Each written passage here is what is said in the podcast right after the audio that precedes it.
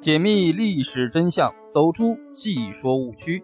大家好，欢迎收听《正说唐朝二十一帝》。德宗李阔，建中元年至贞元二十一年（公元七八零年至公元八零五年）。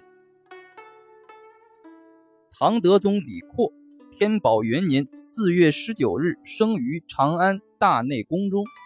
他是肃宗的长孙，代宗的长子。他的整个少年时代，正是大唐帝国昌盛繁华的辉煌岁月。但好景不长，他十四岁那年十一月，爆发了安史之乱。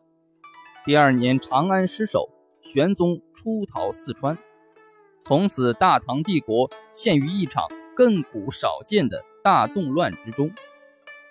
在大唐帝国的盛衰变迁中，德宗和其他皇室成员一起饱尝了战乱和家国之痛，也亲身经历了战火的洗礼和考验。代宗继位之初，李阔被任命为天下兵马元帅，肩负起与安史叛军余孽最后决战的使命。安史叛军之后，李阔因功败尚书令。和平叛名将郭子仪、李光弼等八人一起被赐铁券，徒刑凌烟阁。